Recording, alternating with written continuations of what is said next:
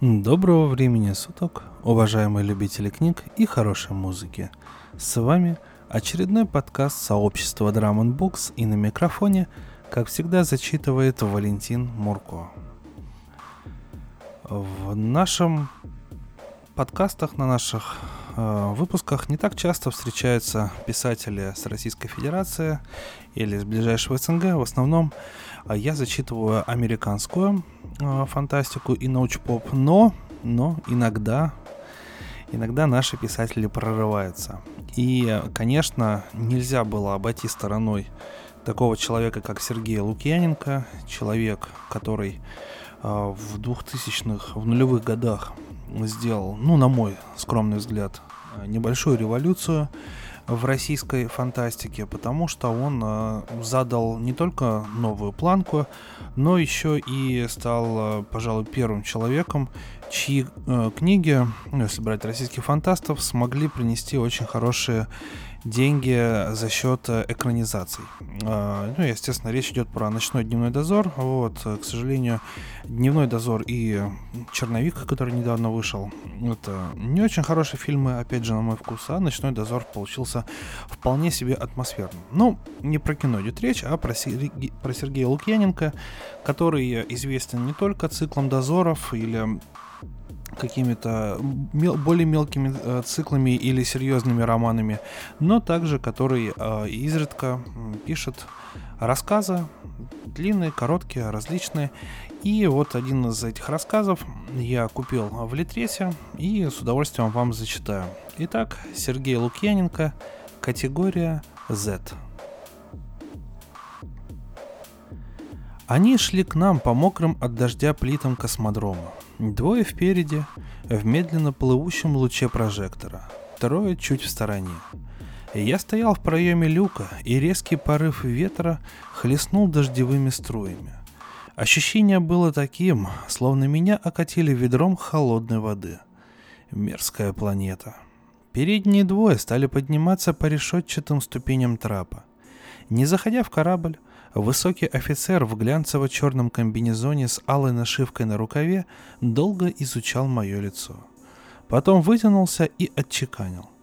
«Из рук в руки, исполняя долг». Я кивнул и тоже встал смирно. «Из рук в руки, долг исполню». Офицер протянул мне маленький чемоданчик. «Его вещи». «А документы?» «Зачем? Категория Z. Он склонился над своим спутником. Ловким движением снял наручники, сковывающие их вместе. С некоторым удивлением я увидел, что это мальчишка. Лет 12-13, не старше. Офицер поправил мальчишке капюшон, закрывающий лицо, сказал чуть помедлив. «Счастливого пути, малыш, не скучай». Крутанулся на каблуках и быстро сбежал вниз, даже не взглянув на меня. Я пожал плечами и повернулся к мальчишке – на меня смотрели веселые темные глаза. «Теперь вы будете со мной». «Черт возьми, конвоир я или охранник?» Я посмотрел на молчаливые фигуры, мокнущие под дождем. «Конвоир». «Нет, это ты будешь со мной». Люк заварил боевой робот. Теперь служебные помещения корабля, где остались капитан и навигатор, отделены от жилого яруса. Робот замер возле заваренного люка – Две тонны металла и тупой спрессованной энергии. Что бы ни случилось со мной, Дэниэль Линк не покинет корабль. Я в последний раз включил видеофон, посмотрел в жесткое морщинистое лицо капитана. Он кивнул мне. «Будь осторожен. Категория Z это не шутка. Мы постараемся ускорить перелет. Недели две, не больше». Я видел, ему мучительно хочется подбодрить меня, но он давно разучился это делать и я улыбнулся, разрывая паузу. «До встречи на земле!» «До встречи!» Экран погас. Я отошел на несколько шагов, достал предписанный инструкцией лайтинг. Белая вспышка и компьютерный терминал с видеофоном превращаются в груду оплавленного металла. Из угла с растерянным гудением вылезла полусфера киберуборщика. Все. До самой земли я перестаю быть членом экипажа Антариса. Дэниел Линк Категория Z станут моей судьбой. Жилой ярус невелик, три каюты, столовая, комната отдыха, маленькая оранжерея, пузырем выступающая над броней корабля. Я прошел по коридорам, собирая те немногие инструменты, что здесь нашлись. Отвертки, тестеры, щупы, ультразвуковой резак, все острое и тяжелое. Я сбросил эту груду металла в жадно раскрытый люк утилизатора. Подумал и отправил туда же лазерный дальномер. Если луч не смертелен, но может ослепить. По короткому и узкому коридору я пошел к своей каюте. Постоял секунду, потом открыл дверь. Дэниел сидел на кровати. Он уже успел переодеться. На нем был синий спортивный костюм, а мокрая куртка висела в шкафу. На столе лежали тонкие книжки в разноцветных обложках. Я взял одну. Это оказались комиксы. Почувствовав тепло руки, жидкокристаллический рисунок ожил. Обвешанный оружием космодесантник мужественно усмехнулся, вскинул деструктор, армейскую модель совершенно неподъемную. Ствол деструктора слегка выступил над обложкой. Эффектно. Мальчишка молча смотрел на меня. Я откинул вторую койку. «Будешь спать здесь». «Хорошо». «Без моего разрешения ты не должен выходить из каюты. Желтая дверь, туалет, голубая, душ». «Я знаю. А мы долго будем лететь?» пока не прилетим. Я взглянул на часы. Старт через полчаса. Необходимо лечь и пристегнуться. Я знаю. Еще через полчаса обед. Столовая направо, в конце коридора. Дэниэль только кивнул в ответ. Похоже, он немного испугался моего тона. Его лицо побледнело. На секунду мне стало жаль этого мальчишку, не понимающего, в чем его вина. Дэниэль смотрел на меня со слабой надеждой. Похоже, он ждал, что я улыбнусь или скажу ему что-нибудь ласковое. Я заставил себя отвернуться и вышел из каюты. Категория Z. Даниэль Линк представляет потенциальную угрозу для человечества. Мы летели вдали от пассажирских трасс. Война с Латаном в полном разгаре, и вражеские патрули охотились за такими беззащитными скорлупками, как наш Антарес – Лишь безвыходная ситуация могла заставить офицеров службы безопасности десантного корпуса использовать нашу посудину для пересылки арестованного. Дни тянулись за днями, неотличимые друг от друга. Утром, когда Дэниэль еще спал, я выходил в оранжерею и пытался определить наши координаты по рисунку созвездий. Отсюда, из 20-метрового стеклянного купола, заросшими цветами и самой прозаической картошкой, был прекрасный обзор. Потом мы завтракали, убирали посуду. Само собой вышло так, что мы начали делать это по очереди. До обеда я сидел в комнате отдыха и листал старые номера космического вестника. Впрочем, после обеда я делал то же самое. А Дэниэль сидел в каюте. Он вообще старался не попадаться мне на глаза. Наводил порядок, а на Антаросе, где 2-3 раза в сутки отключалась гравитация, это непросто. Умело пользовался душем, как опытный астронавт, дежурил на кухне. Скоро я понял, что он привык к жизни на кораблях. Привык настолько, что я даже боялся предположить, сколько уже длится его путь к Земле. Да и не нужно мне этого знать. Случай занес Даниэля Линка в категорию Z. Случай привел на наш корабль. Случай сделал меня конвоиром. На земле я передам его красношевронникам и постараюсь забыть.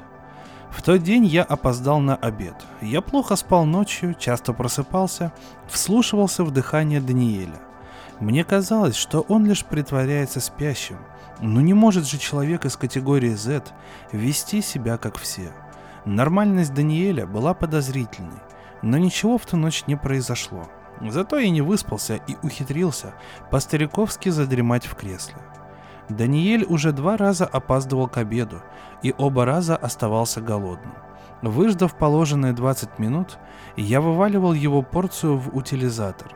Теперь у него была возможность расквитаться. Я вошел в столовую и сразу увидел Даниэля. Он читал, сидя у стола. Молча поднялся и стал доставать из термошкафа тарелки – Стараясь не смотреть ему в глаза, я сел на свое место. «Вы будете сок?» «Да, спасибо». Я крутил в руках ложку, которая предстояла есть бифштекс. Вилки я выбросил в первый день полета, о чем сейчас ужасно жалел. Дэниэль поставил передо мной высокий стакан с густо-оранжевым апельсиновым соком. В следующую секунду корабль тряхнуло. Мальчишку бросило в угол. Совершенно автоматически я ухватился за настенные фиксаторы. Пол медленно вздыбился, превращаясь в стену и снова встал на место. Грибной суп, бифштекс и апельсиновый сок смешались на моей рубашке в невиданную кулинарами кашу. И я попытался отряхнуться. Потом посмотрел на Даниэля. Он сидел в углу, держа на весу правую ладонь. Рука у него была в крови. «Дэнни!» В полной растерянности я наклонился над ним. «Что случилось?» «Бокал разбился!» Он беззвучно плакал. Этот чертов бокал разбился. Я так и думал, когда падал, что порежусь. Но это невозможно. На корабле нет бьющейся посуды. Он лишь всхлипнул, и я пришел в себя. Промыл ему руку, осмотрел порезы, они оказались неглубокими, перебинтовал. Дэниэль как-то весь обмяк, у него разболелась голова. Я помог ему дойти до каюты, затем вернулся в столовую. На полу действительно лежали остатки бокала. Что за чушь? Я взял один из осколков, подсунул под ножку стола, надавил. С таким же успехом можно ломать кусок резины. Этот сорт стекла просто гнется от удара. Я постоял, глядя на суетящегося киберуборщика. Потом открыл холодильник. Надо накормить Дэнни, да и мне хотелось есть. К вечеру Дэниэль стал таким, как обычно. Хотя нет, он стал таким, как в первый день на Антаросе. Робко улыбнулся мне и попросил сыграть с ним в шахматы. Почему-то я не захотел отказываться. Наверное, мне стало его жалко. Играл он плохо. Похоже, основными его партнерами были киберпрограммы, а это всегда накладывает отпечаток на манеру игры. Я легко выиграл первую партию, а вторую, презирая себя за слюнтяйство, откровенно отдал. Но Дэниэль этого не понял. Собирая фигуры, он прямо-таки светился от радости. Глядя на него, и я начал улыбаться. И что в нем нашли люди службы? Обычный пацан, ничего примечательного. Зря я так жестко за него взялся. Дэниэль убрал шахматы и нерешительно посмотрел на меня. Ему явно хотелось что-то спросить. «О чем задумался, Дэнни?» Не выдержал я. «Этот толчок, от чего он случился?» И я пожал плечами. Здесь полно метеоритов. Корабль совершил маневр, вот и все. А это опасно? Ну, если даст по реактору. В лучшем случае потеряем ход, в худшем... И это может случиться? В любой момент. Со вздохом сказал я. Разумеется, здорово преувеличивая. Защитные поля в состоянии отклонить большую часть метеоритов. Но Дэниэль принял мои слова всерьез. Он о чем-то задумался – а я не удержался и спросил. «Дэниэль, почему тебя отправили на Землю?» Он скорчил смешную гримасу. «Я не знаю». Наверное, это было правдой. Я не успел подумать. Мигнув, погасло освещение, и одновременно на корабль обрушился удар, в сравнении с которым дневной толчок был абсолютно безобидным. Меня подбросило, и что-то огромное и плоское ударило по спине – я еще успел сообразить, что это потолок, и потерял сознание. Лампы светили в пол накала, явно от аварийного генератора. Но даже в таком свете лицо Дэниеля было белым, как снег. Не представляю, как он сумел подтащить меня к кондиционеру, хотя гравитация и упала наполовину, его шатало при каждом шаге. Как бы то ни было, струя холодного воздуха привела меня в чувство – я попытался подмигнуть Дэнни и довольно легко поднялся. Воздух есть, гравитация, свет тоже. Значит, ничего страшного, не реви. Он действительно расплакался. Я, я боялся, что, что вы умерли. Не совсем. И я толкнул дверь. В коридоре тоже горел аварийный свет. Что ж, видеофон и терминал я уничтожил, как и полагается по инструкции Z. Но остался еще робот. Он по-прежнему заслонял собой закрытый люк, абсолютно невредимый, как и положено такой машине. «Стоять!» Без интонаций, без эмоций. И я понимал, что повиноваться мне он не будет. Боевой робот выполняет свою программу, его не переспоришь. Но все-таки... «Связь с рубкой, обеспечь связь!» Казалось, выставивший манипуляторы черный шар задумался. Невозможно, связи нет. Почему? В связи с отсутствием рубки. Она разрушена? Нет, рубка катапультирована. Таким же тоном робот мог сообщить температуру воздуха. Нет у роботов эмоций. Но я-то не робот, моя рука медленно легла на рукоять лайтинга. Довольно оригинальный вид самоубийства поднять оружие на боевого робота. Но тут я увидел Дэнни. Через секунду я вспомнил и про свой долг, но остановили меня его глаза. Пока мы шли к оранжерее, я еще на что-то надеялся, чисто по привычке. Мне слишком хорошо известно, в каких случаях катапультируют рубку. Стеклянный купол был залит тусклым багровым светом, пробивающимся откуда снаружи. Внутреннее освещение оранжереи не работало, и казалось, мы стоим в самом обыкновенном лесу и смотрим на заходящее солнце. Только это было не солнце. Двигательный блок Антариса, ребристый 20-метровый цилиндр с растопыренными стабилизаторами, раскалился уже до красна. Я вернулся к Дэниелю и сел рядом. В куполе было прохладно, журчал дистиллированной водичкой родничок. Дрожащие на листве деревьев, красные от света, казались совсем не страшными. Я не испытывал даже обиды на капитана и навигатора. Если они покинули корабль, значит шансов заглушить реактор уже не было. Судьба. Что это за свет? А вдруг спросил Дэниэль. Реактор. Не подумав, ответил я. Дэнни вскинул голову. Лицо его напряглось. «Мы взорвемся?» Я взял его за руку, уверенно заявил. «Нет, что ты, мы не взорвемся, просто полет затягивается». Не люблю врать, но сейчас мне придется пробыть лжецом всего 2-3 минуты.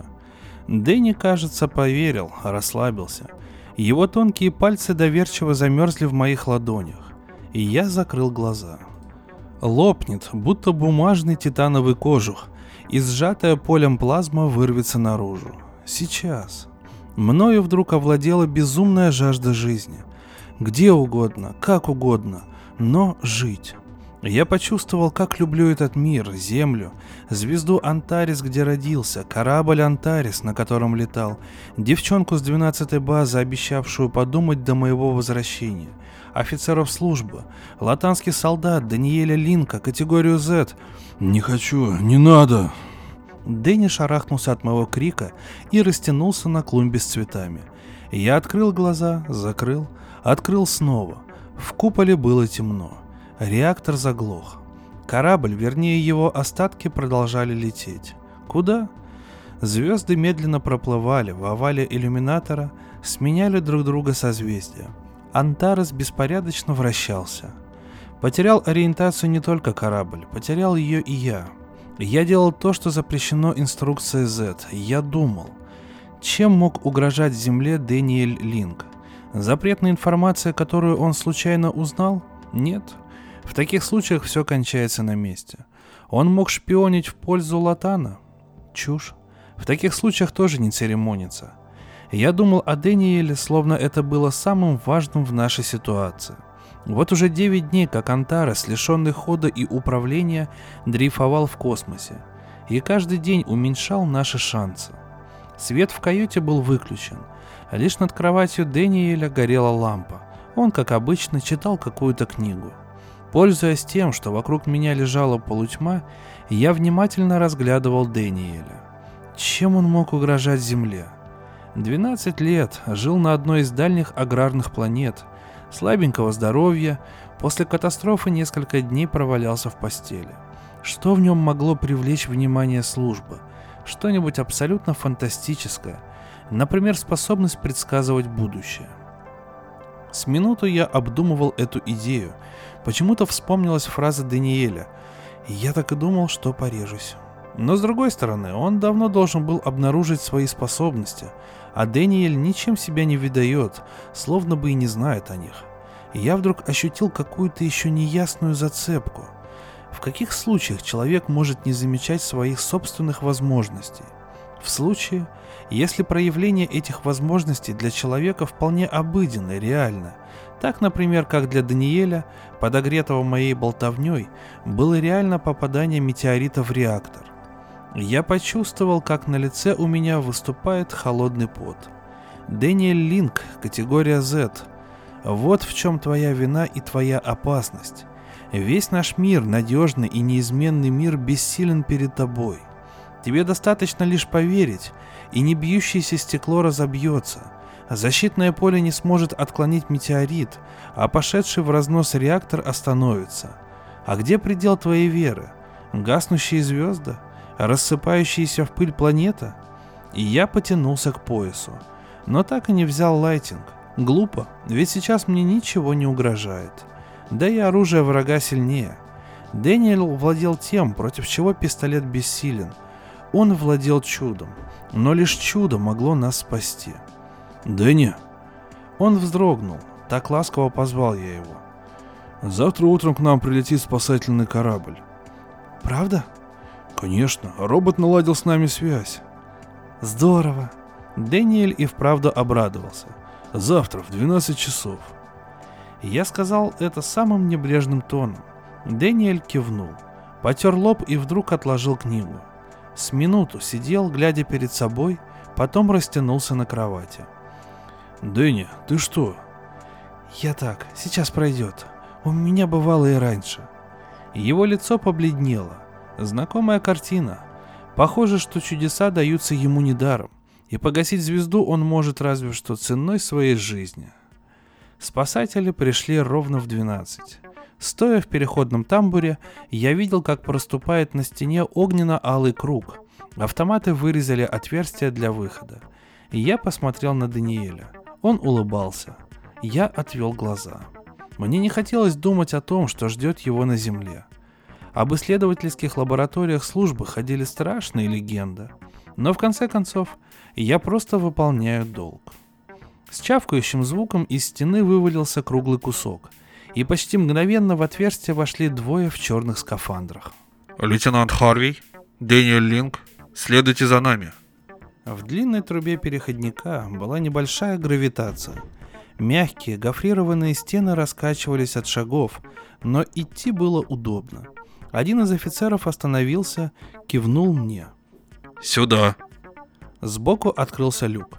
Второй офицер службы, держа Дэниеля за руку, продолжал идти. Дэниэль обернулся. «До свидания». В груди защемило, и я кивнул.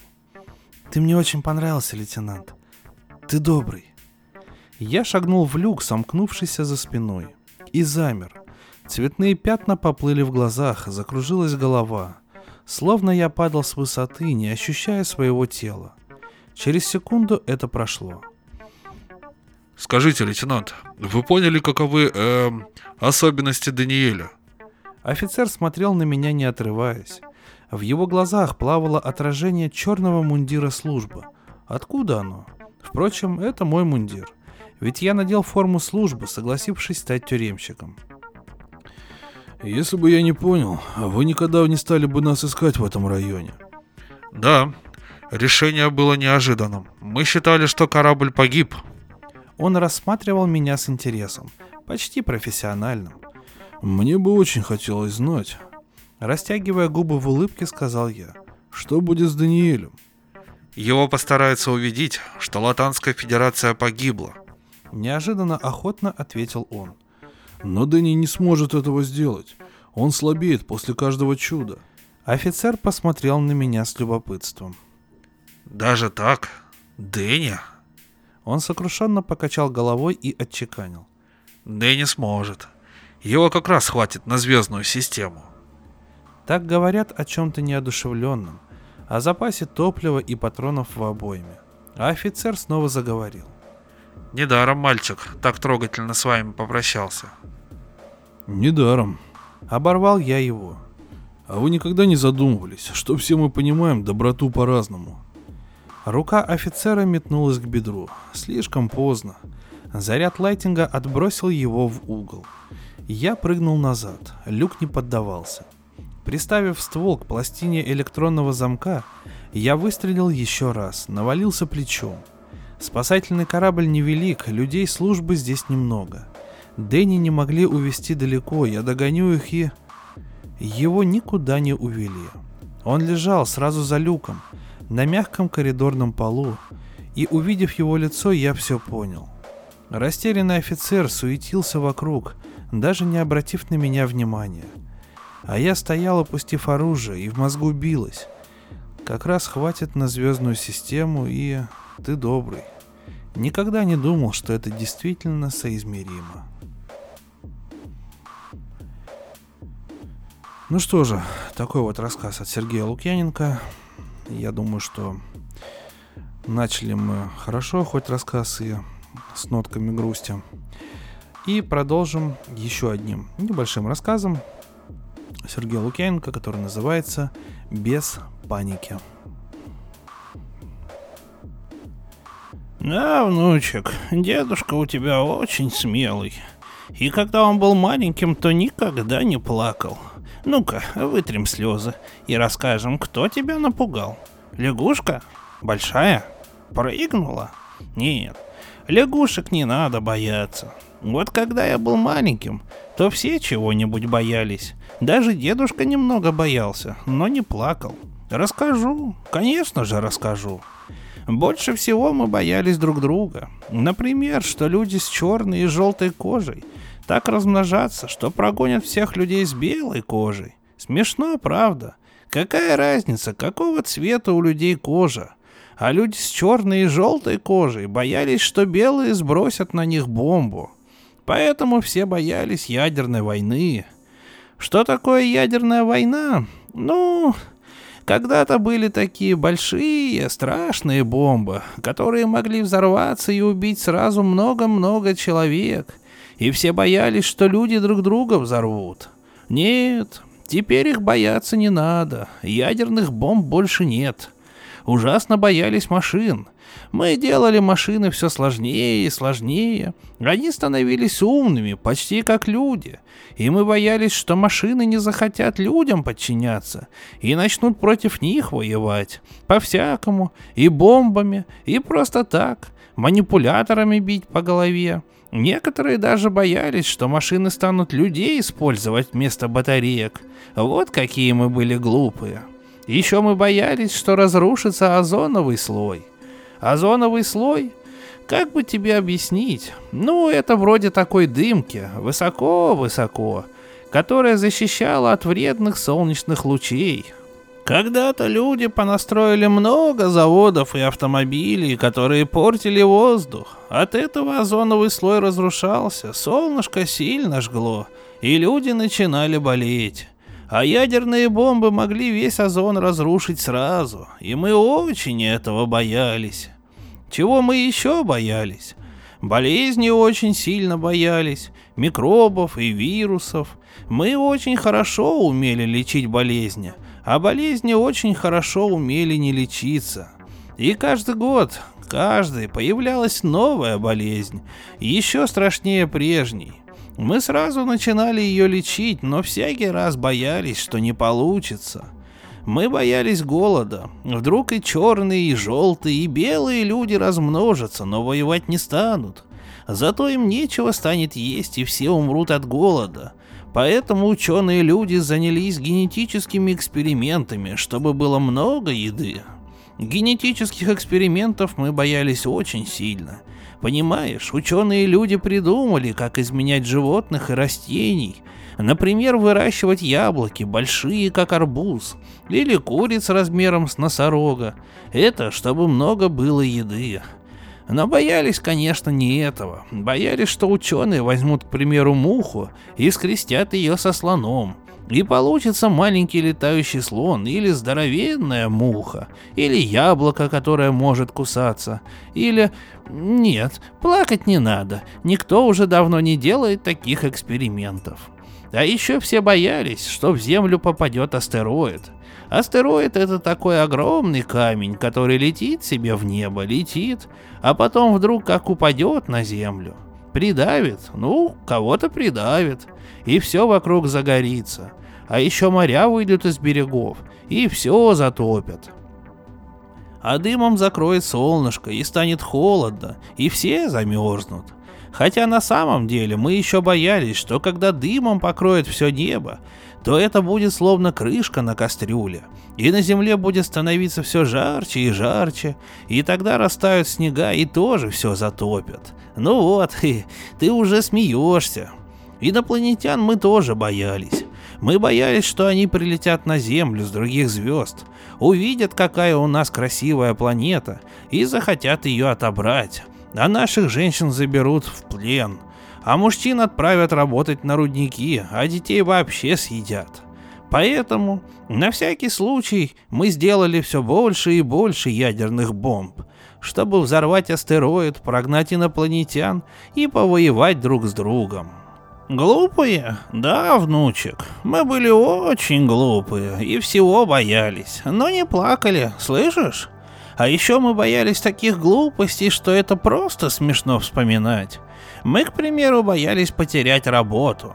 Нет, работать нам не нравилось, но работу потерять боялись. Боялись, что у нас что-нибудь украдут. Что именно? Ну, что-нибудь. Что соседи о нас плохо отзовутся. Да, не конец света, согласен. Но очень этого боялись, хотели выглядеть самыми лучшими в мире. Очень боялись диктатуры. Диктатура – это когда кто-то один начнет всеми командовать и править жесткой рукой. Это называется страшным словом тирания. Вот такая была трудная у дедушки жизнь. Как мы перестали бояться? Ну, это получилось как-то само собой. Вначале люди принялись между собой воевать. Иногда белые с желтыми, иногда черные с белыми, чаще белые с белыми, черные с черными и желтые с желтыми, чтобы не обидно было. Поскольку воевать хотелось всем, а умирать не хотел никто, то люди построили много-много умных машин, и те стали воевать между собой. Потому они стали такие умные, что тоже не хотели умирать и начали воевать с людьми. Некоторые машины летали, некоторые ползали, и все они колотили людей манипуляторами и грозились, что сделают из нас батарейки. Тогда мы сбросили на них атомные бомбы. Все машины от этого сразу перегорели. Зря мы их боялись на самом-то деле. Плохо только то, что озоновый слой от атомных бомб начал разрушаться, и солнышко стало очень больно жечь. От атомных бомб и солнечного излучения микробы и вирусы быстро мутировали, и появилось много новых страшных болезней. Но потом озонового слоя совсем не стало, и все вирусы и микробы очень быстро померли. Так что многие считают, что озоновый слой разрушился крайне удачно. Все люди, которые к тому времени остались, после этого стали не белыми, не черными, не желтыми, а такими, как сейчас, зелеными, и сразу перестали воевать из-за цвета кожи. Ну, разве что самую чуточку, светло-зеленые с темно-зелеными. Голода мы уже не так боялись, потому что людей стало гораздо меньше. К тому же те ученые, которые еще остались, все-таки довели до конца свои генетические эксперименты. Еды от этого не прибавилось, потому что экспериментировать на животных ученым запретили. Зато люди стали меньше размером, и еды им требовалось немного. А солнышко, да, оно пригревало все сильнее, земля стала гореть. Но тут, по счастью, прилетел астероид и упал в Тихий океан. Волны прокатились такие, что все пожары сразу погасли, а пепел поднялся в воздух, повис там и вполне заменил озоновый слой. Жалко, конечно, что солнышко теперь совсем не видно, только пятно сквозь тучи светит. Зимы, конечно, с тех пор очень холодные, но поскольку по всей Земле после падения астероида стали извергаться вулканы, то малу-помалу все наладилось. Вот тут как раз и прилетели злые инопланетяне. Как оказалось, астероид на нас тоже они сбросили, чтобы напугать.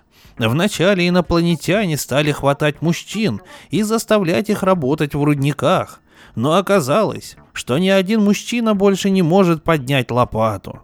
Тогда злые инопланетяне принялись кусать маленьких детей. Но выяснилось, что с тех пор Как мы стали зелеными и маленькими, мы стали еще и ядовитыми. Особенно дети.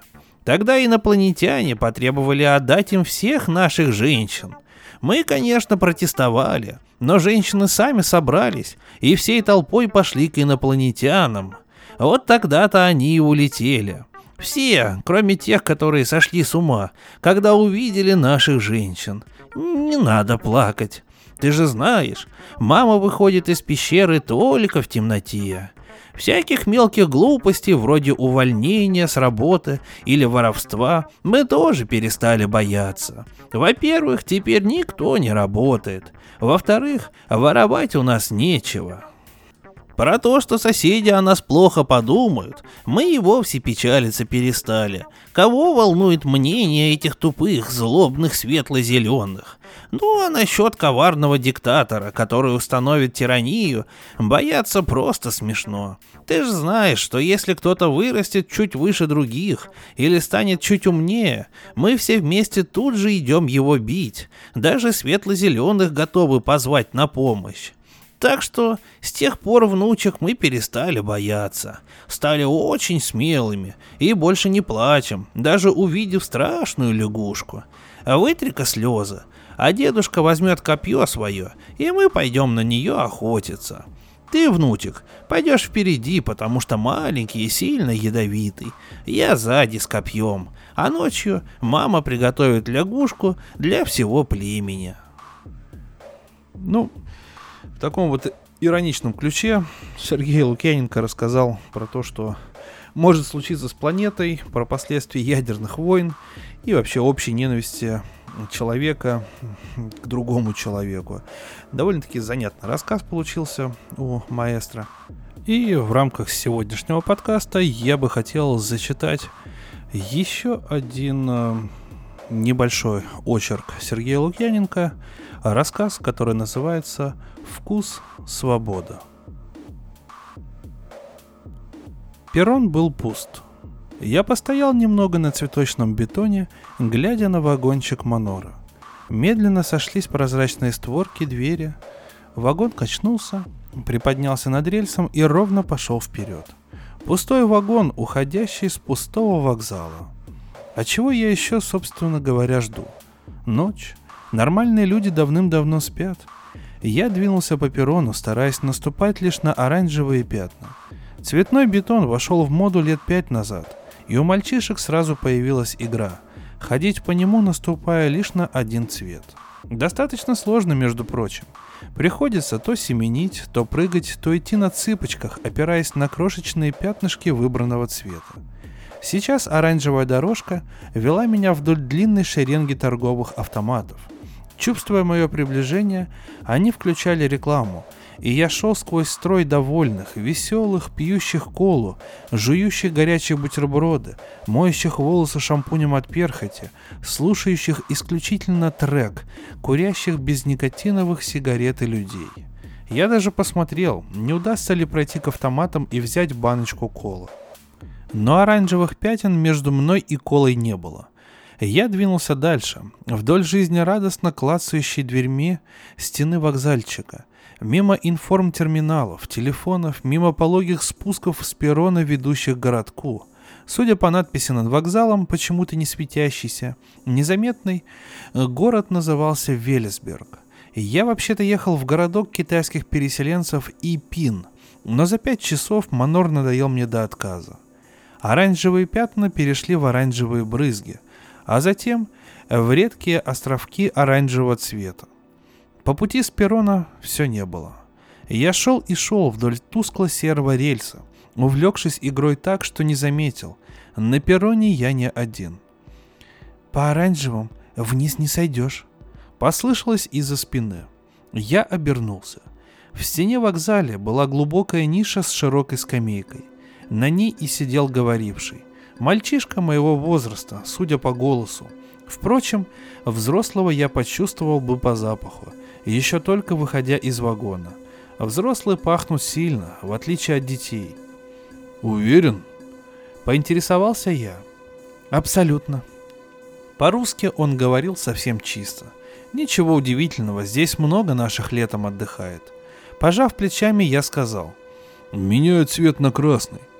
Это уже как бы не совсем чистая победа поменять цвет, но на соседний по спектру можно. Я шагнул на алую кляксу.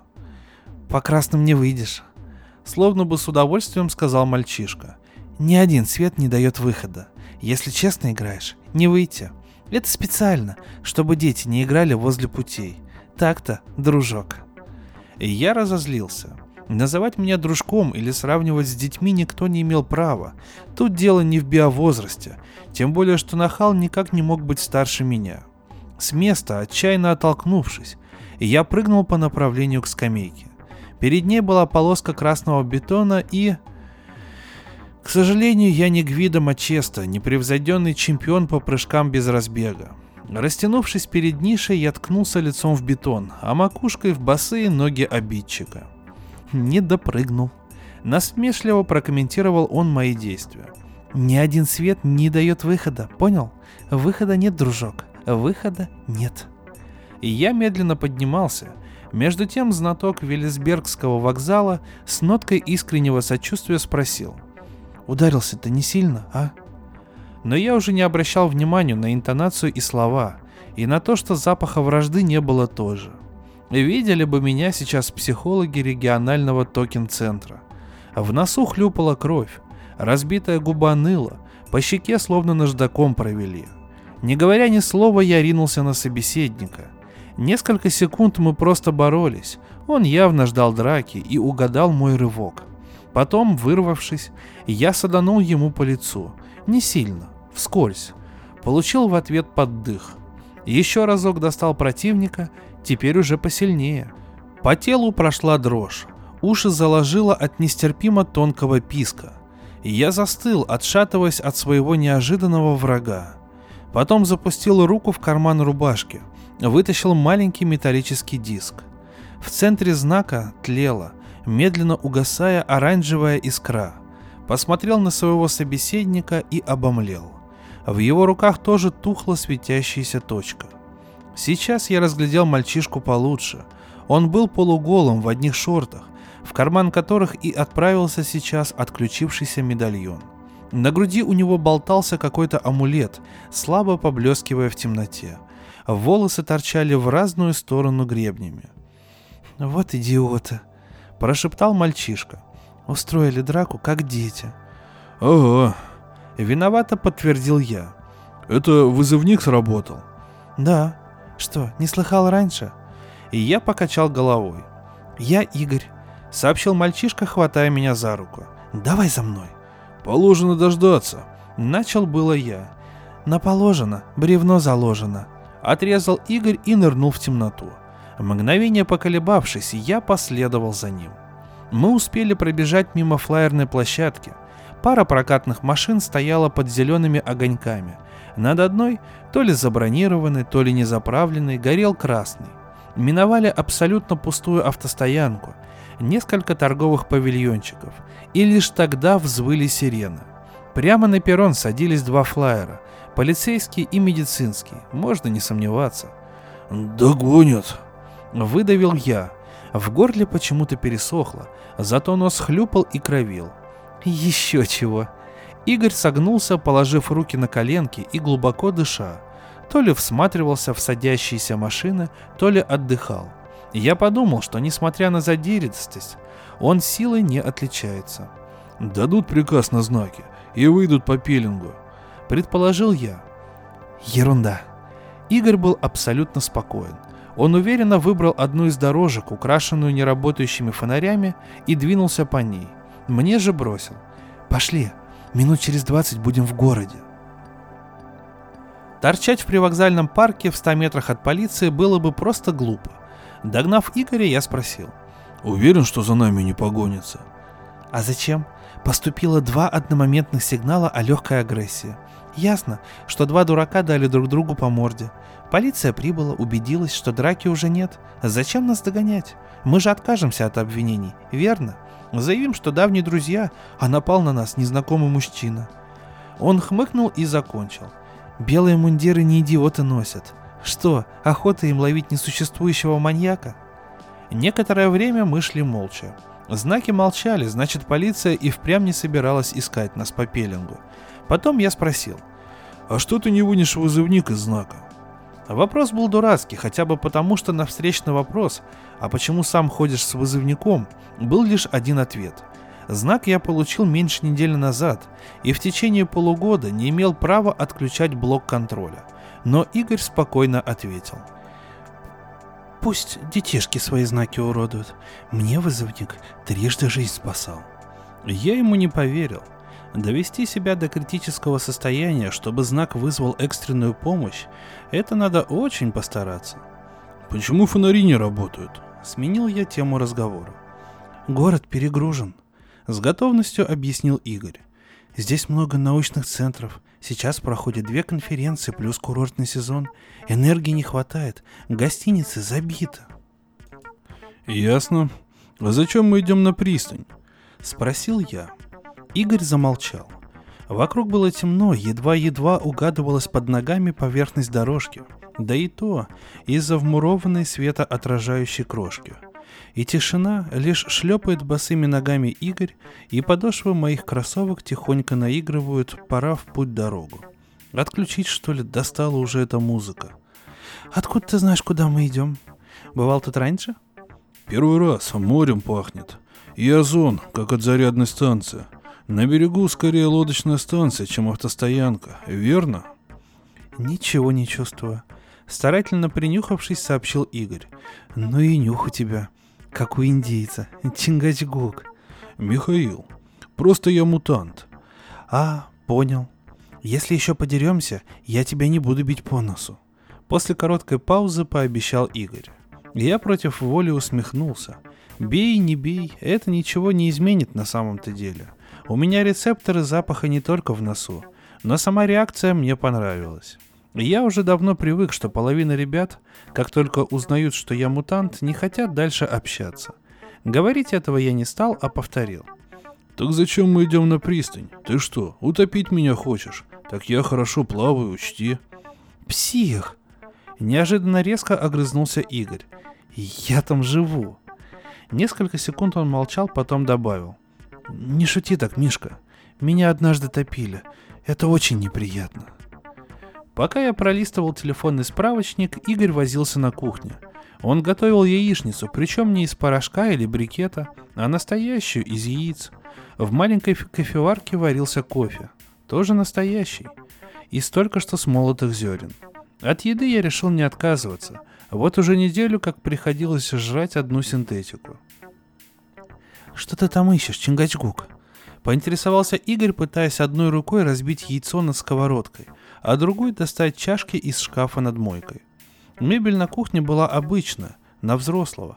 Значит, муниципальная квартира, и живет в ней Игорь недавно. «Ну, мало ли», Краем глаза я поглядывал на него. Уж очень забавно Игорь выглядел при свете. Прическа у него оказалась из семи разноцветных гребней. В левом ухе серега, на груди старый автоматный патрон на цепочке. В гостиницах остались только платные места, учти. А с работой? Игорь презрительно хмыкнул и не закончил фразы. Зато доброжелательно предложил. Можешь пожить у меня. Я вот работаю, потому что хочу нормально поесть и купить хорошую одежду. Сейчас ты в ней нуждаешься. Не удержался я. Ага, Игорь победоносно закончил сражение с яичницей и принялся разливать кофе. Я на югах болтался, там и в шортах жарко, а носить бесплатную синтетику не собираюсь. Живи у меня, Мишка. Все равно я хочу найти работу, без денег неуютно. Совсем пустой. Пожав плечами, я полез в карман, выгреб горсть монеток и несколько бумажек, положил на стол среди хлебных крошек и яичной скорлупы. Большей частью это были обычные монеты, которые есть у любого мальчишки, считающего себя нумизматом. Советские гривенники, американские центы, монгольская алюминиевая мелочь, российские копейки. Но были и редкости. Казахский тенге с портретом какого-то президента, в начале века изъятый из обращения и почти весь уничтоженный. Уральские 4 рубля. Единственная в мире монета такого странного номинала. Полная серия поляничек. Денег московского княжества. Игорь сразу же завладел поляничками, запаянными в прочный пластик. завистливо оглядел и сказал. Тоже их собирал. У меня одной не было, где Петр Первый с подзорной трубой. Она же самая редкая. Баксов 20 за них дадут. Да еще десятку за четырехрублевку и тенге. И пару за остальное. Нормально. Ты богач. Я подумал и решил, что Игорь прав. Как ты их еще не профукал, а? Мой новый знакомый все крутил в руках коллекцию, и в глазах у него был азарт. Он и впрямь был коллекционер. Ну, не серьезный, конечно, а такой же, как я. За три дня не успел. Какие такие три дня? Я во вторник из дома ушел. Игорь отложил мои сокровища. Серьезно? Да. Тебе лет сколько? Он построил фразу немножко странно. Так иногда говорят взрослые, когда пытаются подчеркнуть свой возраст. Будто в возрасте скрыто какое-то преимущество. Тринадцать. Точнее. Тринадцать лет, три месяца и двенадцать дней. Ехидно сообщил я. Блин, ты старше меня. Мне только два месяца назад 13 стукнуло. Поздравляю. Зато я получил гражданские права в 12 лет ровно. Сообщил Игорь. И что с того? Лёшка Филиппов все права получил в 10. Мария Луиза де Марин 8 лет, 7 месяцев и... Игорь ухмыльнулся. Ты крайности не бери. На самом-то деле, только один из десяти тысяч признается полноправным гражданином мира раньше 12 лет. Я бы еще лет пять не признавался. Как в 20 веке. Нафиг мне это надо? Игорь кивнул. Понятно. Ладно, все ясно. Ты парень кремень. На вопросы отвечать не любишь. Про жизнь свою гадку рассказывать еще не привык. Я ничего не ответил. Игорь шлепнул на стол скворчащую сковородку, тарелку с хлебом, вилки. Лопай. Упрашивать себя я не заставил. Вот почему так происходит? На вкус вроде бы и никакой разницы нет, что синтетическая пища из бесплатных кормушек для чмо, что нормальная еда из естественных продуктов. А все равно, синтетику жрешь через силу только потому, что знаешь, надо. Это жизнь, сказал Игорь. Я посмотрел на него. Вкуснее потому, что в этой еде жизнь. Курочки несли яички, из них должны были вылупиться птенчики, а мы их лопаем, эмбриончиков куриных, Белок, жиры, углеводы. Все это фигня. Жизнь мы жрем, чужую. Мы живые, значит должны чужую жизнь поглощать. А синтетика – обман желудка. Ты телепат? Прямо спросил я. Мне стало не по себе, и я наплевал на правила хорошего тона. Нет, ничуть. Я не мутант. Повышенная способность к эмпатии, вот и все. Ты ведь думал о том, почему нормальная еда лучше синтетики, верно? Я это почувствовал. У меня бывает. Да, я думал об этом. Только вряд ли дело в том, что мы такие, что нам убить кого-то надо, сожрать. Просто вся эта синтетическая жратва, она несовершенная. Наверняка упущены важные компоненты. На лице Игоря появилась сладкая улыбка. Ага, ну, как хочешь. Тогда лопай свои важные компоненты, а то я ждать не буду. Минут через пять мы закончили с яичницей. Игорь похлопал себя по животу потянулся за кофеваркой, небрежно спросил. «Так что ты собираешься делать?» «Жить». Игорь поморщился. «Мишка, ты не в токен-центре тесты сдаешь. Я тебя не спрашиваю, почему ты ушел из дому. Мне интересно, зачем ты ушел?» «Чтобы жить». Честно попытался я объяснить. «Я ведь имею теперь право на бесплатное жилье в городе с населением менее ста тысяч». «Имеешь», — весело подтвердил Игорь. И получишь, спора нет. Я в Ипин ехал. Это где китайская колония. Говорят, они нормально относятся к таким, как мы. Игорь ухмылялся. Игорь открыл ящик стола, достал оттуда пачку сигарет и зажигалку. Спросил. «Будешь?» «Нет». «Это не травка, не бойся. Обычные безникотиновые сигареты». «Все равно не буду». Беря свой кофе, сказал я. «Игорь, а как здесь относятся к нам?» К детям, что ли? Выпуская клуб дыма, спросил Игорь. К детям, получившим знак самостоятельности. Да нормально относятся, как везде. Лениво сказал он. Голос у него изменился, если бы не явный запах табака и горелой бумаги, я бы заподозрил, что он курит травку. Ты не комплексуй и в страшилки не верь. Везде в мире к детям, доказавшим свое право жить самостоятельно, относятся одинаково. Он выпустил еще один клуб дыма и закончил. Никак.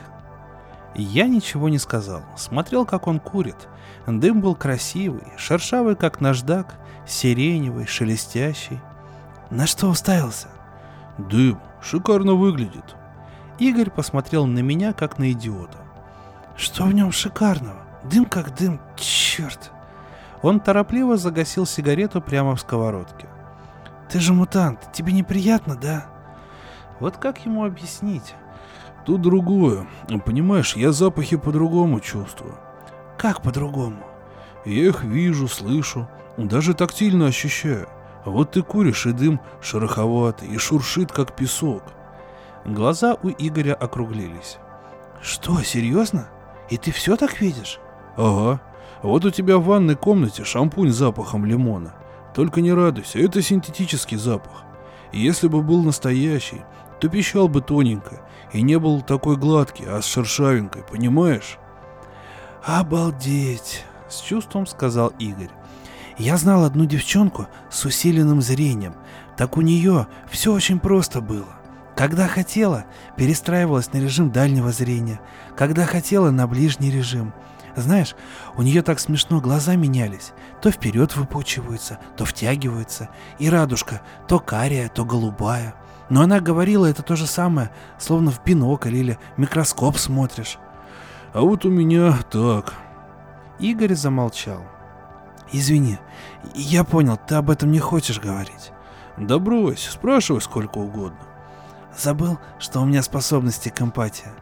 И я посмотрел на него и почему-то не стал врать. Забыл, да, не хочу я про это, спасибо. Игорь встал из-за стола, быстро сложил посуду в моечную камеру. Зевнул. «Ты спать не хочешь?» «Хочу. Я в Маноре спал, но там шумно». «У меня кровать одна. Ты ложись на диване. Или могу кровать уступить. Мне все равно, где спать». «И я на диване», — торопливо сказал я. Мне действительно было неудобно. Вначале подрался, причем ведь сам начал. Потом в гости завалился, настоящей еды поел. Теперь еще хозяина с кровати согнать. И совсем молодец буду. Игорь прав, конечно. Не люблю я о себе говорить. Когда я был совсем еще маленьким и не понимал, как сильно от других отличаюсь, то иногда что-нибудь такое ляпну, и все смеются. Особенно взрослые, которые знали, что у меня условно положительная мутация. Наверное, смешно, когда подбегает карапуз, водит рукой в воздухе и говорит «У тети духи шуршат». Они ведь действительно шуршали. И эти проверки. Каждый месяц, сколько себя помню. Пробирки, в них бумажки, и каждая чем-то смочена.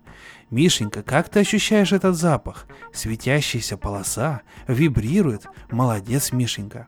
А ты помнишь, как пахнет молоко? А на каком расстоянии ты чувствуешь человека? Да, взрослого. Ну, пусть летом. Да, потного. Правда? Это вначале интересно, потом скучно, а потом просто противно.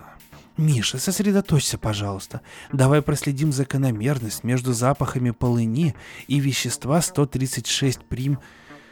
Только общезвуковая тональность? Миша, нельзя ли подойти чуть ответственнее? Цвет? Сосредоточься. Играть в прятки и находить всех по запаху было интересно. Потом со мной перестали играть в прятки.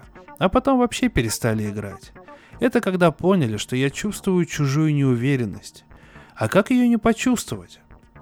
Бледно-сиреневое кольцо запаха с визгом расходящееся от человека. «Михаил, тестовую группу гамма-6 надо повторить. Почему? Как колят? Словно иглы?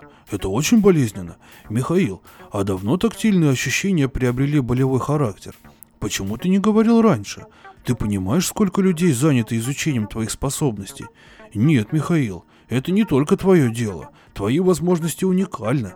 Михаил, неужели ты не можешь немного потерпеть? Твои ощущения субъективны. Никакого реального вреда для здоровья нет.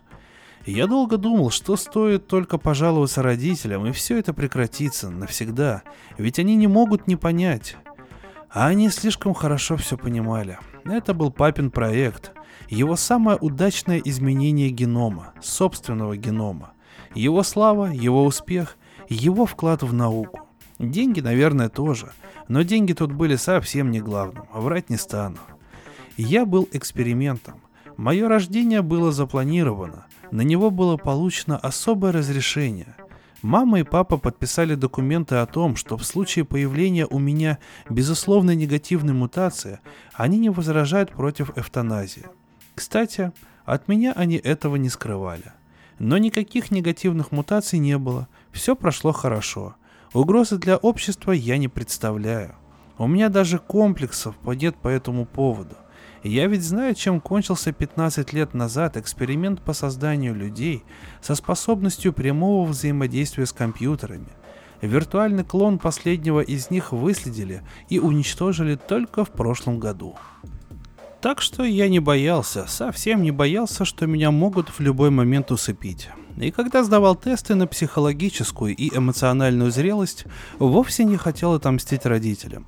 Зря мама кричала, когда я уходил. Я их не ненавижу, я их даже люблю. Я только хочу быть самим собой. Поэтому и получил знак самостоятельности. Стал таким же равноправным членом общества, как любой взрослый – Первым делом потребовал все документы по своей мутации. Думал, может быть, она устранима. Оказалось, что нет. Если меня лишить обоняния, то зрение и слух тоже исчезнут. Тогда я ушел из дому. Проснулся я уже довольно давно, но все лежал в постели, не открывая глаз. Игоря в доме не было, это я по запаху чувствовал. Зато он оставил на столе завтрак и записку. Чернила еще не застыли окончательно, и я их слышал. Это удобно, очень удобно. Тут мама и папа правы. Они только не понимают, что дали мне слишком много. Куда больше, чем я могу переварить. Я наконец-то решился и открыл глаза. Первые секунды трудно, весь мир пахнет и все это приходится видеть. Чем больше вокруг техники и синтетики, тем труднее. Я раньше называл эти запахи злыми. Хорошо, что в этом домике только гарантированный обществом минимум техники. Я пошел в ванную. Там нашелся разовый санитарный пакет, в который входит все. От зубной щетки и потенца до презерватива и туалетной бумаги. Обожаю эти пакеты. В них не кладут парфюмерию с сильным запахом. Потом я оделся, поел и вышел из дома. Море было совсем рядом. У маленькой дощатой пристани покачивались на воде катера. Чуть в сторону начинался пляж, сейчас еще совсем пустой, только десяток мелких ребятишек под присмотром учителя бегали по мокрому песку вдоль берега. Наверное, тренировалась какая-то спортивная секция. «Эгей!» Игорь сидел на раскладном стульчике. Он был в одних плавках и мокрый. Уже успел искупаться. «Ты поел?» «Да, спасибо. Загораешь?» «Работаю», — возмутился Игорь. «Не видно разве?» Он пнул ногой кредитный сканер, валяющийся на песке. Сканеру было все равно, это специальная модель. Я постоял, глядя на море. «Игорь, а почему ты работаешь здесь? Любишь море?» Он неопределенно дернул плечами. «А все-таки платят хорошо?» «Копейки». «Тогда...» «Мишка, ты что, совсем лопух?» Игорь говорил резко, но, судя по запаху, был совершенно спокоен. Знаешь, какой процент безработных в Европе? 30 с чем-то. 37. Ну, пускай из них половина не хочет ничего делать и готова жить на пособие. Чмо, оно и есть чмо.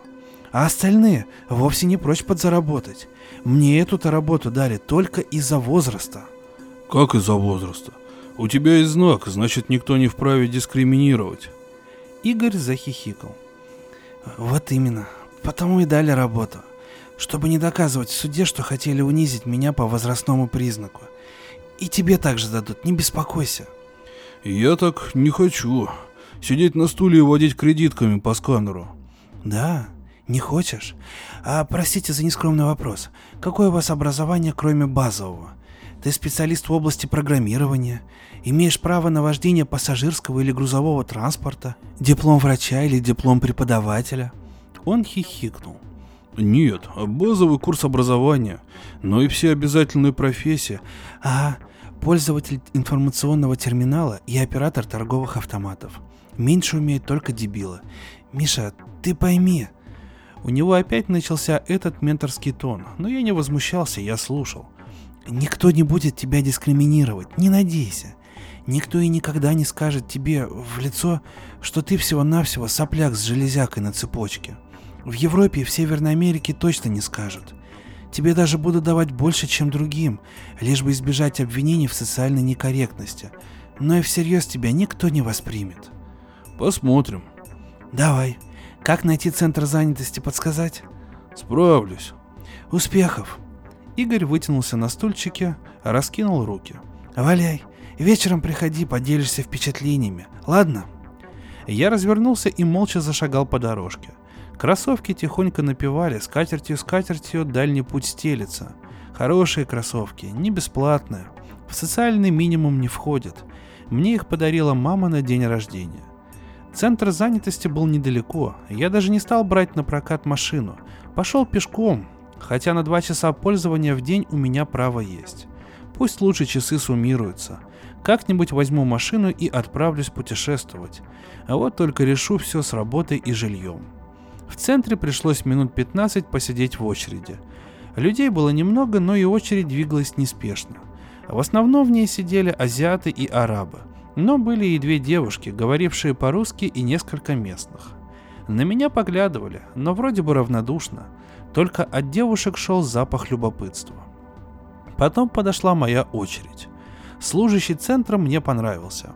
Был он молодой, добродушный, и весело улыбнулся, жестом указал на кресло перед своим столом, потом вопросительно посмотрел на кофеварку. И я кивнул, решив, что тоже могу поиграть в молчанку. Кофе был синтетический, может быть очень хороший и для обычных людей почти неотличимый от настоящего, но я-то вижу сразу. «Ищите работу?» Полюбопытствовал служащий, как будто я был его старым приятелем и мог заглянуть в центр занятости просто так. Да. «Позвольте». Я протянул ему знак. Служащий провел им над сканером, вернул мне обратно. Хмыкнул, подпер ладонью подбородок, глядя на экран. «Так, у вас есть права персональной ответственности, но нет прав на ответственность общественную. Так?» Да. Признал я. Значит, все вакансии, на которых от ваших действий зависит безопасность и благосостояние других граждан, мы вынуждены отбросить. Он опять улыбнулся. Впрочем, их и нет в наличии, так что вы ничего не теряете. А какая работа есть? Спросил я и вдруг почувствовал в своем голосе жалобные нотки. Служащий вздохнул. Попробуем. Посмотрим. Его пальцы пробежали по клавиатуре компьютера. Ну, например, он снова вздохнул. Торговля мороженым на пляже. И я представил, как буду бродить среди отдыхающих с тележкой, одетый в белую форму и берет с нарисованными ягодками. Сказал. Это для детей работа, на каникулах подрабатывать. Служащий долго смотрел в экран. «Михаил, вам так хочется работать?» Да. «Позвольте спросить, зачем?» Он посмотрел мне в глаза. Общество готово предоставлять любому человеку гарантированный социальный минимум. В него входит медицинское обслуживание, проживание в гостинице, пища, одежда, некоторое количество развлечений и транспортных услуг. Вы ведь это знаете? Я хотел бы приносить пользу обществу. Сказал я тупо, будто опять был на экзамене. Михаил, вы позволите? Служащий достал сигарету, и я кивнул. Как не ужасно это звучит? Закуривая, сказал служащий. Вам не повезло, что вы родились в 21 веке. С вашим характером. Откуда вы знаете мой характер? Резко спросил я. Вы позволите говорить откровенно? Спросил служащий. Конечно. Вы неделю назад сдали тесты и получили гражданские права. Я никоим образом не пытаюсь вас оскорбить, поверьте. И я полностью признаю, что ваш интеллект заслуживает этого. Да не перестраховывайтесь. Сказал я. Мне вдруг стало интересно. Пожалуй, это был первый человек, ну, кроме родителей, который откровенно говорил на эту скользкую тему. Не собираюсь я на вас в суд подавать. Можете прямо говорить, что я всего лишь мальчишка. За эту фразу служащий наградил меня улыбкой. Я не об этом веду речь, молодой человек. Вы стали гражданином мира. Прекрасно. Но давайте признаем, что у вас жизненный опыт и способности естественным образом ограничены. Вы вольны жить где угодно, делать что угодно, получать от общества помощь. Но вам ведь не нужно это. Вы хотите самоутвердиться. Доказать, и в первую очередь самому себе, что вы такой же, как все, ничуть не хуже. И, скажу честно, это говорит в вашу пользу. Но мы живем в эпоху процветания. Сейчас не 19 и не 20 век. Нигде и никому не нужен неквалифицированный труд. Есть огромная потребность высококвалифицированных специалистов, но для остальных остается торговля мороженым и воздушными шариками. Я образно говорю. Я образно вас понял. Не обижайтесь. Служащий взял себе еще кофе. Я размышляю, чем вам помочь. Я видел, что он не врет, действительно пытается что-то придумать. И от этого становилось только тоскливее. У нас есть специальная работа для тех, кто считает себя незаслуженно невостребованным, сказал вдруг служащий. Творчество. Как вы отнесетесь, если я предложу вам стать художником, музыкантом, поэтом? Так у меня к этому нет способностей. Начал я и тут же понял, о чем он. Способностей не надо, спокойно ответил служащий. Артистическая среда, создание собственного художественного стиля. Например, будете рисовать белые квадратики на красном холсте и станете основателем нового направления в искусстве. Но ведь это тоже социальный клапан. Каждый человек хочет верить, что он кому-то нужен. «Я хочу быть нужным по-настоящему!» — воскликнул я. Верю, потому и не пытаюсь предложить вам имитацию работы. Михаил, может быть, у вас есть какие-то особые способности? Ну, хоть что-то, недоступное другим людям. Вот до этого момента все было нормально. А тут... Сам он этого не заметил, ему казалось, что говорит он совершенно естественно. Но я-то видел, будто серые иглы медленно посыпались с его кожи. Запах настороженности – запах двойной игры. «Какие у меня способности?» Вздохнул я. Про мои способности нюхача он ничего знать не мог, не должен был. Эта информация тоже вложена в знак, но доступна лишь врачам, а никак не мелким клеркам в офисе по трудоустройству. Жалко. Тогда, наверное, боюсь, ничем не могу помочь, кроме работы продавцом или творческой работы. У него пошел новый запах легкого торжества, доброжелательного. Я и впрямь был ему симпатичен, но все-таки торжества. Он меня загнал в ловушку. «Так что же?» – тихо спросил я. «Я формально человек вполне самостоятельный и обществу нужный. А на самом деле все, что мне могут предложить, имитация работы?» «Да?» – служащий кивнул. «Буду с вами откровенен, ситуация такова. Как частное лицо, я лишь могу вам посоветовать поступить в какой-либо университет, получить высшее образование. У вас же результаты всех моих тестов на экране. Гляньте сами. К чему? У меня есть ярко выраженные способности. Служащий вздохнул. Боюсь, что особых способностей нет ни к чему. Но когда вы получите образование, с работой будет проще. Она ведь тоже будет такой, никому не нужной. Только я не по пляжу буду с тележкой ходить, а сидеть в конторе, вроде вас. Наше время благоприятно для ярко выраженных личностей. Он искоса глянул на меня. Или для ярко выраженных бездельников. Первые живут очень полнокровной жизнью, вторые довольствуются тем, что общество им дает. А вот серединке, обычным рядовым гражданам, труднее всего. Понимаю. Спасибо. Я подумаю над вашими словами. Служащий тоже поднялся, протянул мне руку. Подумайте, Михаил, если вам удастся придумать какую-нибудь оригинальную область применения ваших знаний и умений, буду счастлив помочь. Он мне разве что прямо не сказал, что знает, кто я такой. «Обязательно», — сказал я. Муниципальное кафе я нашел на соседней улице. Сел за свободный столик, ко мне сразу же подошел официант. Очень вежливый и важный. Серединка общества. Ему тоже когда-то хотелось стать великим и богатым. Он тоже ходил в центр занятости. И вот нашел свое место в жизни. Ему ведь нечего было предложить оригинального. А мне есть что, только не хочется. Я заказал несколько блюд из бесплатного списка. Все синтетическое, кроме хлеба. Мне почему-то подумалось, что эти пищевые ограничения немного нарочатые. Общество может себе позволить тратить на чмо гораздо больше – вот только какие тогда будут стимулы у людей? Испытания изобилием. Мы это проходили в школе.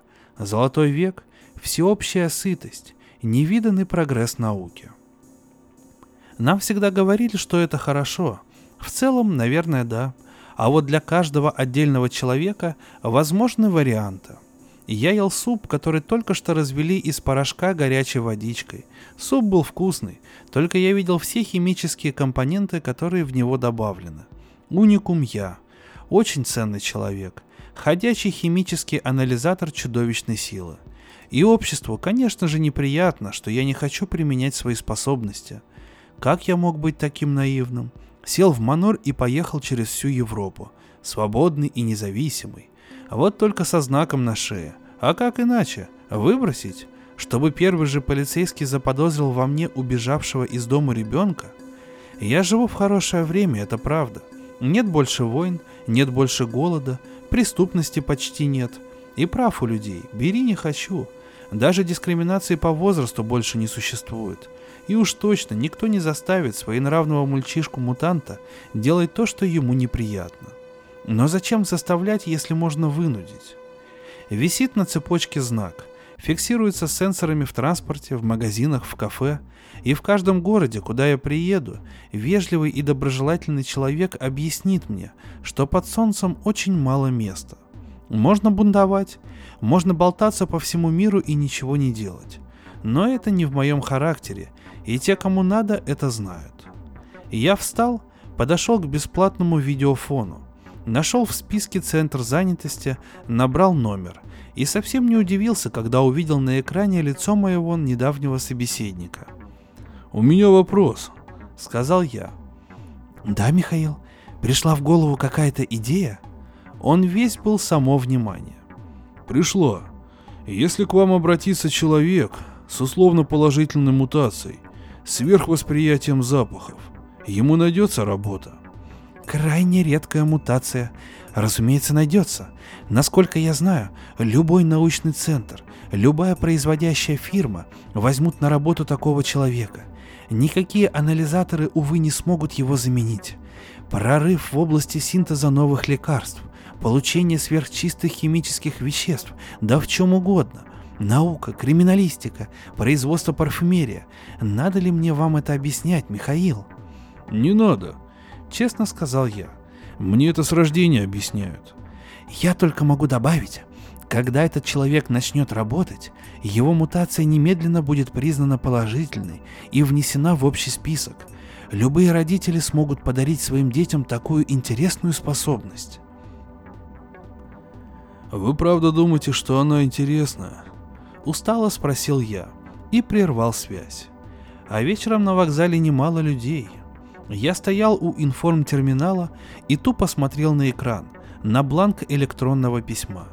Я посылал родителям короткие письма каждый вечер. Так они просили, да я и сам не хотел, чтобы они волновались. Вот только сейчас я не знал, что писать. Собрался уезжать? Я повернулся. Игорь ухмылялся, глядя на меня. Еще не знаю, сказал я честно. Переступил, и кроссовки радостно пискнули. Мы много дорог повидали на свете. Нагнувшись, я наконец-то отключил у них звук. «А я думал, ты все-таки зайдешь», — сказал Игорь. Искренне сказал. «Скажи, ты тоже из тех, кто меня пасет?» — спросил я в лоб. «Понял уже. Если уж меня с моими слабенькими способностями эмпата год доставали, Такого, как ты, будут всю жизнь напрягать. Нет, Мишка, я сам по себе. Я в эти игры не играю. Он не врал, хорошо, что я умею это видеть. За мной следят, Игорь. Пожаловался я зачем-то. Мне сегодня дали понять, либо я делаю то, что нужно обществу, либо стану чмо, никому нафиг не нужно. Конечно. А ты что думал? Так всегда было. Только если первобытный человек не хотел гоняться за мамонтами, хотя это у него получалось, товарищи могли его и съесть. Сейчас просто выкидывают на обочину. «А свобода?» — спросил я, как будто Игорь в чем-то был виноват. «А она у тебя есть. Ты же ее получил в полной мере. Не нравится вкус?» «Нет». «Так извини, другого не бывает». Я посмотрел на бланк письма, взял световое перо и быстро начертил на экране. Больше писем не будет. и щелкнул по кнопке, отправляя свое последнее письмо родителям. «Так что, ты уезжаешь? Если да, то можем поехать вместе. Куда-нибудь на юг, ага? Там тепло. А на пальмах синтетические бананы не растут». Ты такой легкий на подъем? Да я еще легче, чем ты думаешь. Это ведь все равно проигрыш. Ага, а у тебя два выбора. Либо проигрываешь и ты, и наше сытое благополучное общество. Либо выигрывает общество, ну и ты тоже. К перрону медленно подкатил манор. В вагончик вошли несколько человек. Ну, едем или остаемся? Не люблю долго раздумывать. Если дойду, то поехали. Синий. Сказал я и прыгнул на узкую синюю полоску цветного бетона. Ну, сколько тебе объяснять? Не дойдешь никак. Так уж придумано. Верю. Только знаешь, я все равно буду пробовать. Всегда. Ну вот, блестящим рассказом, я думаю, что сегодня и завершим наш подкаст. Отлично рассказ на размышление о том, как трудно взрослеть, как э, у людей есть ну, какая-то мнимая свобода все-таки. Потому что свобода одного человека э, заканчивается там, где начинается свобода другого человека. Это известный афоризм. Ну и в целом довольно-таки неплохой рассказ от Сергея Лукьяненко. Огромное спасибо, что прослушали этот подкаст, дорогие друзья. С вами на микрофоне был Валентин Мурко, сообщество Drum Box. И слушайте нас на всех платформах, на которых вам только нравится. Благо, что теперь вариантов огромное количество. До новых встреч, дорогие друзья.